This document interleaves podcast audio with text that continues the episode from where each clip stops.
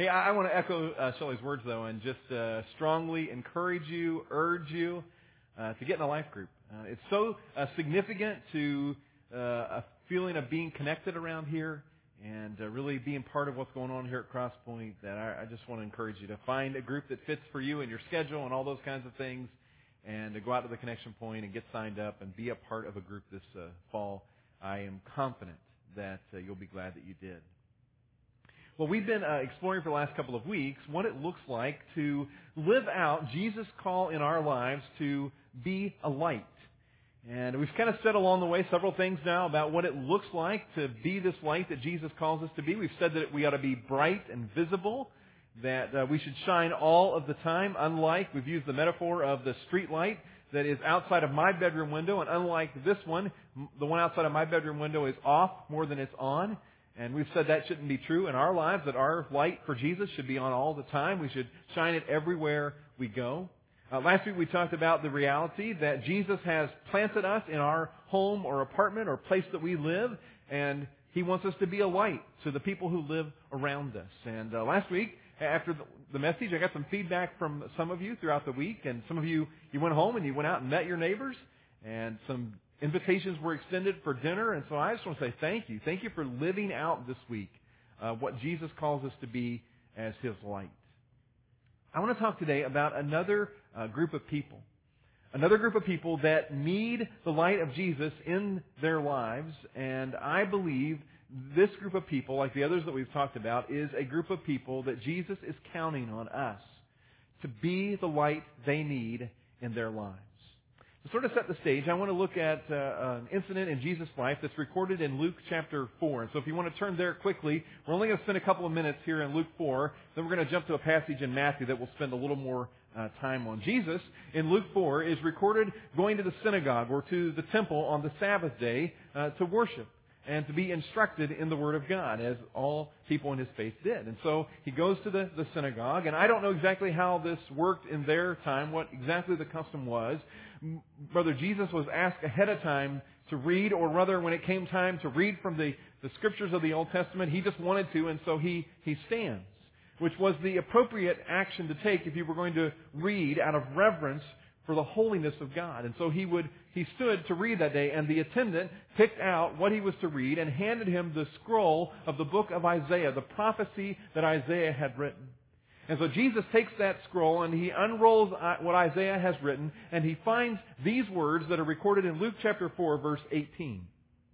Here's what Jesus read that day in the synagogue. He said, "The Spirit of the Lord is on me, because He has anointed me to go preach good news to the poor. He has sent me to proclaim freedom for prisoners and recovery of sight for the blind, to release the oppressed, to proclaim the year of the Lord's favor." Then verse 20 says, "Then He rolled up the scroll, gave it back to the attendant, and sat down. The eyes of everyone in the synagogue were fastened on Him, and He began by saying to them," and He said this, "Today this Scripture has been fulfilled in your hearing." Jesus says that guy that Isaiah describes that is coming to set the oppressed free, that guy that is coming to care about the poor, I'm that guy. I'm the one. And I have come to bring healing to the hurting. I have come to care for the poor. I have come to bring salvation to everyone. And Jesus, in that moment, and repeatedly throughout His life, set an incredible example for all of us by caring deeply for people who were struggling in poverty and other hurts in their lives. It shouldn't surprise us that God has always cared about the poor. It's true throughout the Bible. In fact, if you were to sit down and read the Bible from beginning to end, you might be surprised at the frequency in which the poor are talked about. In fact, if you read through the Old Testament, you will discover that poverty, caring for the poor, is the second most popular theme, just behind idolatry. In the New Testament, 1 out of every 16 verses makes a reference to the poor. In the Synoptic Gospels, Matthew, Mark, and John, 1 out of every 10 verses makes reference to the poor. And in the book of Luke, 1 out of every 7 verses speaks about the poor. God has always had a heart for the poor. In fact, I heard about one Bible college student who went and found a really old Bible like this one. And he decided that he would take this Bible and begin reading at the very beginning. And every time he came to any passage in the Bible that spoke about the poor, he would do this. He would take his scissors and he'd cut that part out. And he did that as he read through the whole Bible, cutting out every place that he came to where the poor were referred to. When he got to the end, he could barely hold the Bible together. It was in shreds because it was so filled with holes at all of the places that God speaks about the poor. You know what? If we choose to ignore what God has to say about caring for the poor, we end up with a Bible full of holes. And so I want to spend some time today talking about this thing that we really can't ignore. I mean, Jesus makes it really clear that we might choose to try to ignore what God has to say about the poor, but Jesus says if we're really following Him, we can't ignore it. So if you brought your Bibles, I want you to turn to this passage, Matthew chapter 25. Matthew's the first book in the New Testament part of your Bible. And I want to look at several verses here. And I want you to mark where this is in your Bible. And I want you to go home this week. And I want you to read it a couple of times for yourself and evaluate honestly whether or not you're living out what Jesus instructs us to do in Matthew chapter 25. Jesus has been teaching for a little bit when he gets to these words, Matthew chapter 25, verse 31. Here's what he says. When the Son of Man comes in His glory, and all of the angels with Him, He will sit on His throne in heavenly glory. All the nations will be gathered before Him, and He will separate people from one another as a shepherd separates the sheep from the goats. He will put the sheep on His right and the goats on His left. Now here's what's being described. Jesus is describing His second coming. He's talking about at the time at the end of the age when Jesus returns. And at that time, when Jesus returns, there will be this judgment that takes place. And Jesus will separate the sheep from the goats. He'll separate those who have really followed and those who haven't. And then He goes on to teach this. Verse 34. Then the King will say to those on His right, "Come, you who are blessed by my Father, take your inheritance, the kingdom prepared for you since the creation of the world. For I was hungry, and you gave me something to eat. I was thirsty, and you gave me something to drink. I was a stranger, and you invited me in. I needed clothes, and you clothed me. I was sick, and you looked after me. I was in prison, and you came to visit me." And then the righteous will answer Him, "Lord, when did we see you hungry and feed you, or thirsty and give you something to drink? When did we see you a stranger and invite you in, or needing clothes and clothe you? When did we see you sick or in prison and go to visit you?" And the King will reply, "I tell you the truth. Whatever you did for one of the least of these brothers of mine, you did for me." And then Jesus goes on to kind of give the opposite side. He describes people who didn't care for the needy, who didn't care for those who were in prison. And Jesus says, if you didn't care for me, you're not really following it. And then He says this in verse 45. He will reply, "I tell you the truth. Whatever you did not do for one of the least of these, you did not do for me."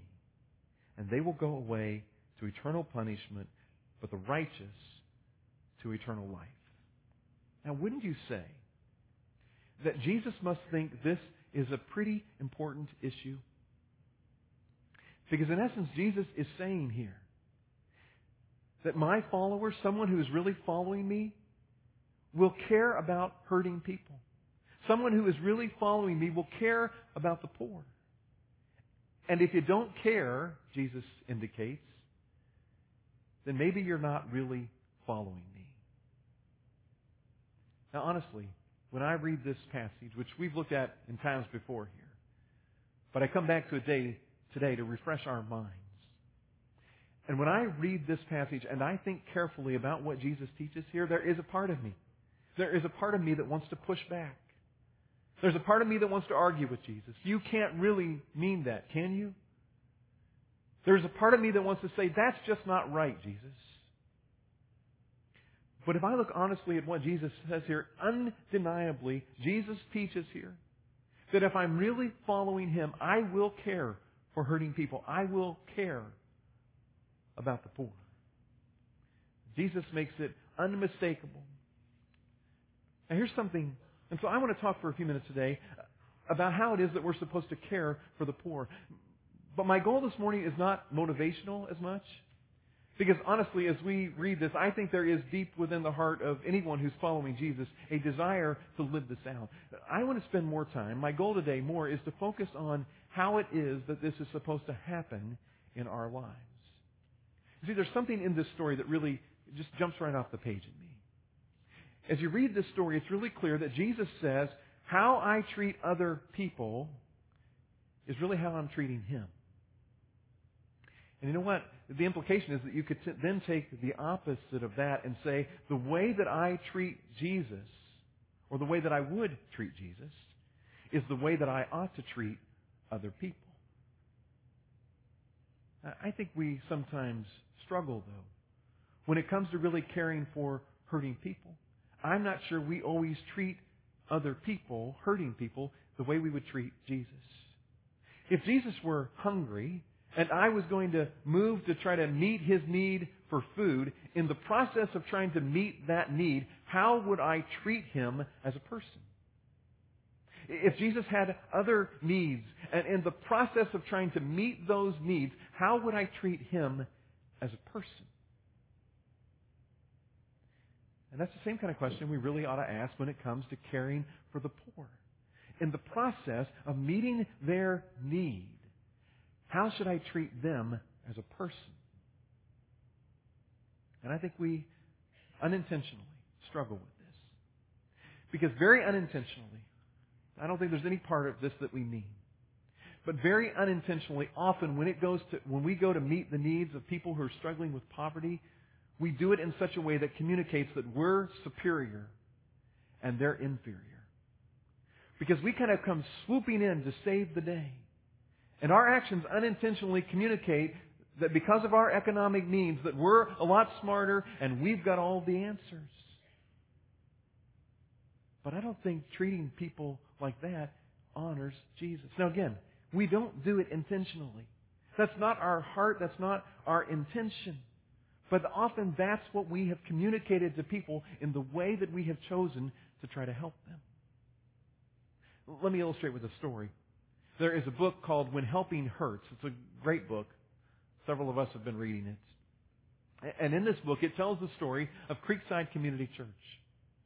Creekside was a suburban church in a city here in America, a middle to upper middle class neighborhood.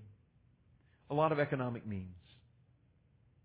Now, just as they should have, they had a heart for caring for the poor in their city. And so they locked in on a housing project and determined that they were going to do something to serve those people. And so at Christmas time, they collected toys, lots of toys. And then as a big group, they took those toys to that neighborhood and they went around and knocked on doors and they handed children toys, and the children's faces lit up with delight. And they walked away feeling really good about what they had done. In fact, they felt so good about it, they decided when Easter rolled around, they would take Easter baskets to them. And when Thanksgiving came, they took turkeys, and they continued to do this for a period of time. But as the years rolled on, the leaders in the church noticed that the interest in the volunteers was rapidly declining. They had fewer and fewer volunteers who wanted to go and serve. And so in a meeting one day, the pastor simply asked that question, why are so few people now willing to go and serve the people in this neighborhood? And here's what the people said. They said that we keep noticing that as we go there, nothing's really changing. It seems like those people don't want to do anything to improve their situation. And they said one thing that really bothers us is that when we go to those homes, there's never a dad present. It just seems like these moms are having more and more babies so that they can have more and more welfare, and nothing changes. You see, that was their perspective on what was happening in this neighborhood. But they didn't understand the culture. Here's what was actually happening in that neighborhood. When they would show up to pass out toys to the children, and the fathers would hear them coming or hear their knock on the door, do you know what the fathers were doing in those homes? They were going out the back door. They were going somewhere to hide because they were embarrassed. They were embarrassed that here were these rich suburbanites coming into their neighborhood and providing toys for their children, something that they longed to be able to do themselves, but they simply didn't have the financial means to do it. And so what was intended as good by the people who lived in the suburbs actually ended up doing harm because it degraded the fathers in those homes. Now, is there a better way that this could have been done? Is there a way that they could have gone about lifting them economically while at the same time lifting them as people and doing it in a way that would honor Jesus? Absolutely. You know what one option they could have done? They could have still collected those same toys and brought them to that same neighborhood, but they could have created some kind of store-type operation and sold those toys at very, very affordable prices and allowed the people in that neighborhood to come in and purchase the toys for those children. Or if they didn't have the means to purchase them, to do some kind of labor to earn the money to purchase those toys. Thus, at the same time, they would have lifted them economically. They would have lifted them as people. Because they would have considered and brought into reality the fact that here we need to not come in and act like we're superior. We've got all the answers just because we have economic means. They were focused on developing the whole person and not just meeting their need. You know what? Our perspective when we go to care for other people should not be how can we go fix the material of poor. Rather, our desire should be how can we go and walk together so that God can fix both of us. Because here's the reality.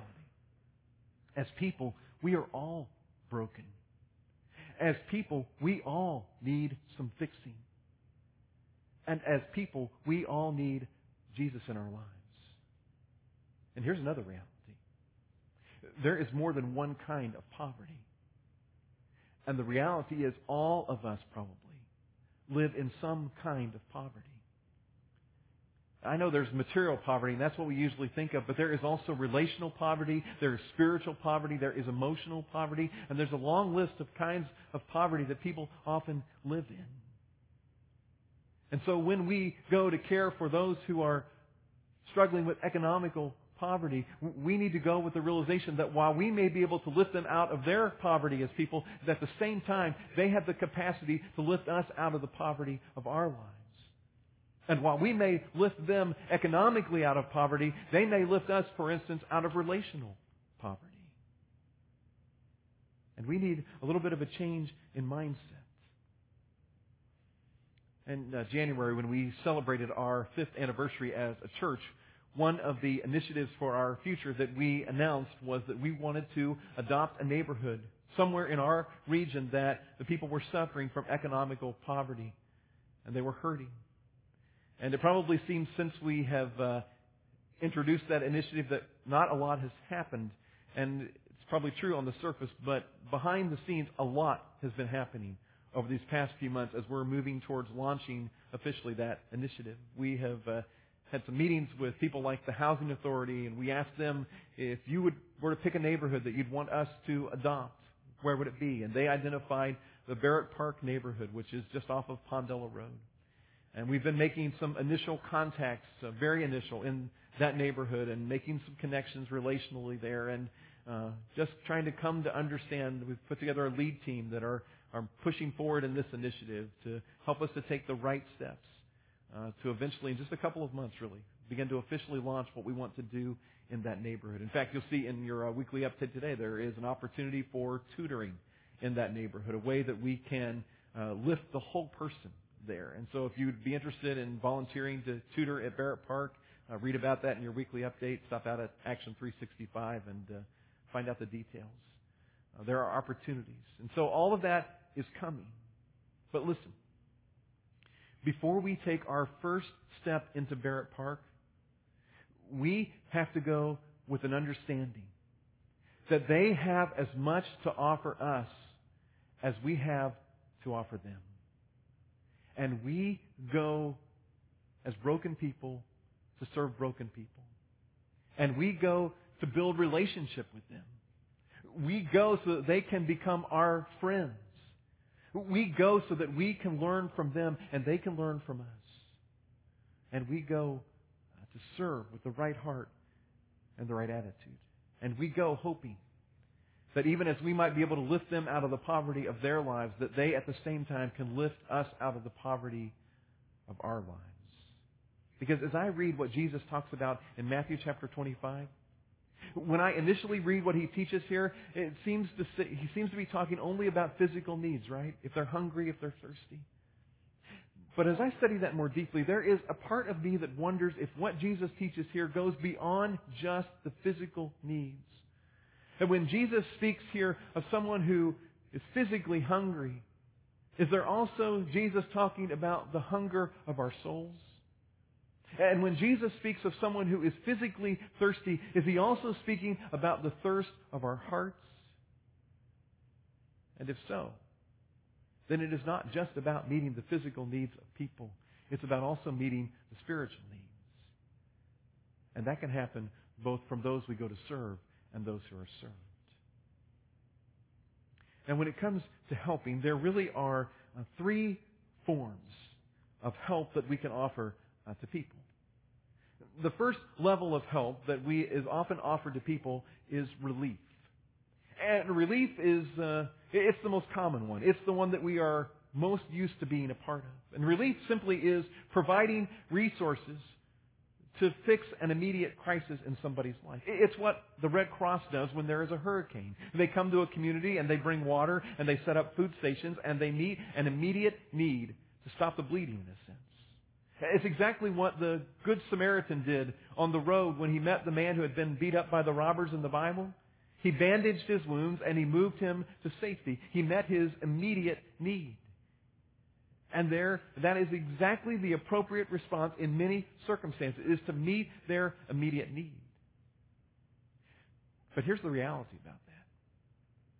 The reality about relief is that is only in certain circumstances. And there are times that we have continued to hand out things to people because that's what we see relief work as. And what we don't always understand is that while we think we might be helping by giving handouts, in reality, we have done more harm than good to the very people we desire to help. Second level of help is rehabilitation. And rehabilitation is about helping people or a community get back to where their lives were before they experienced a crisis. This is exactly what's going on in Joplin, Missouri right now as they are trying to recover as people and as a city from the horrible hurricanes this spring. You see, immediately they needed relief, and people came in and did relief work and gave them food and clothing and water. Now they have moved on to the next stage of rehabilitating their city and their lives. It's a very significant step in the process. In fact, maybe you saw on the news this week how their schools opened back up, and to everyone's surprise, they had places for all the kids to go, even just this short period after such a tragedy. And there are appropriate times where rehabilitation kind of stuff needs to happen. The third level of help is called development.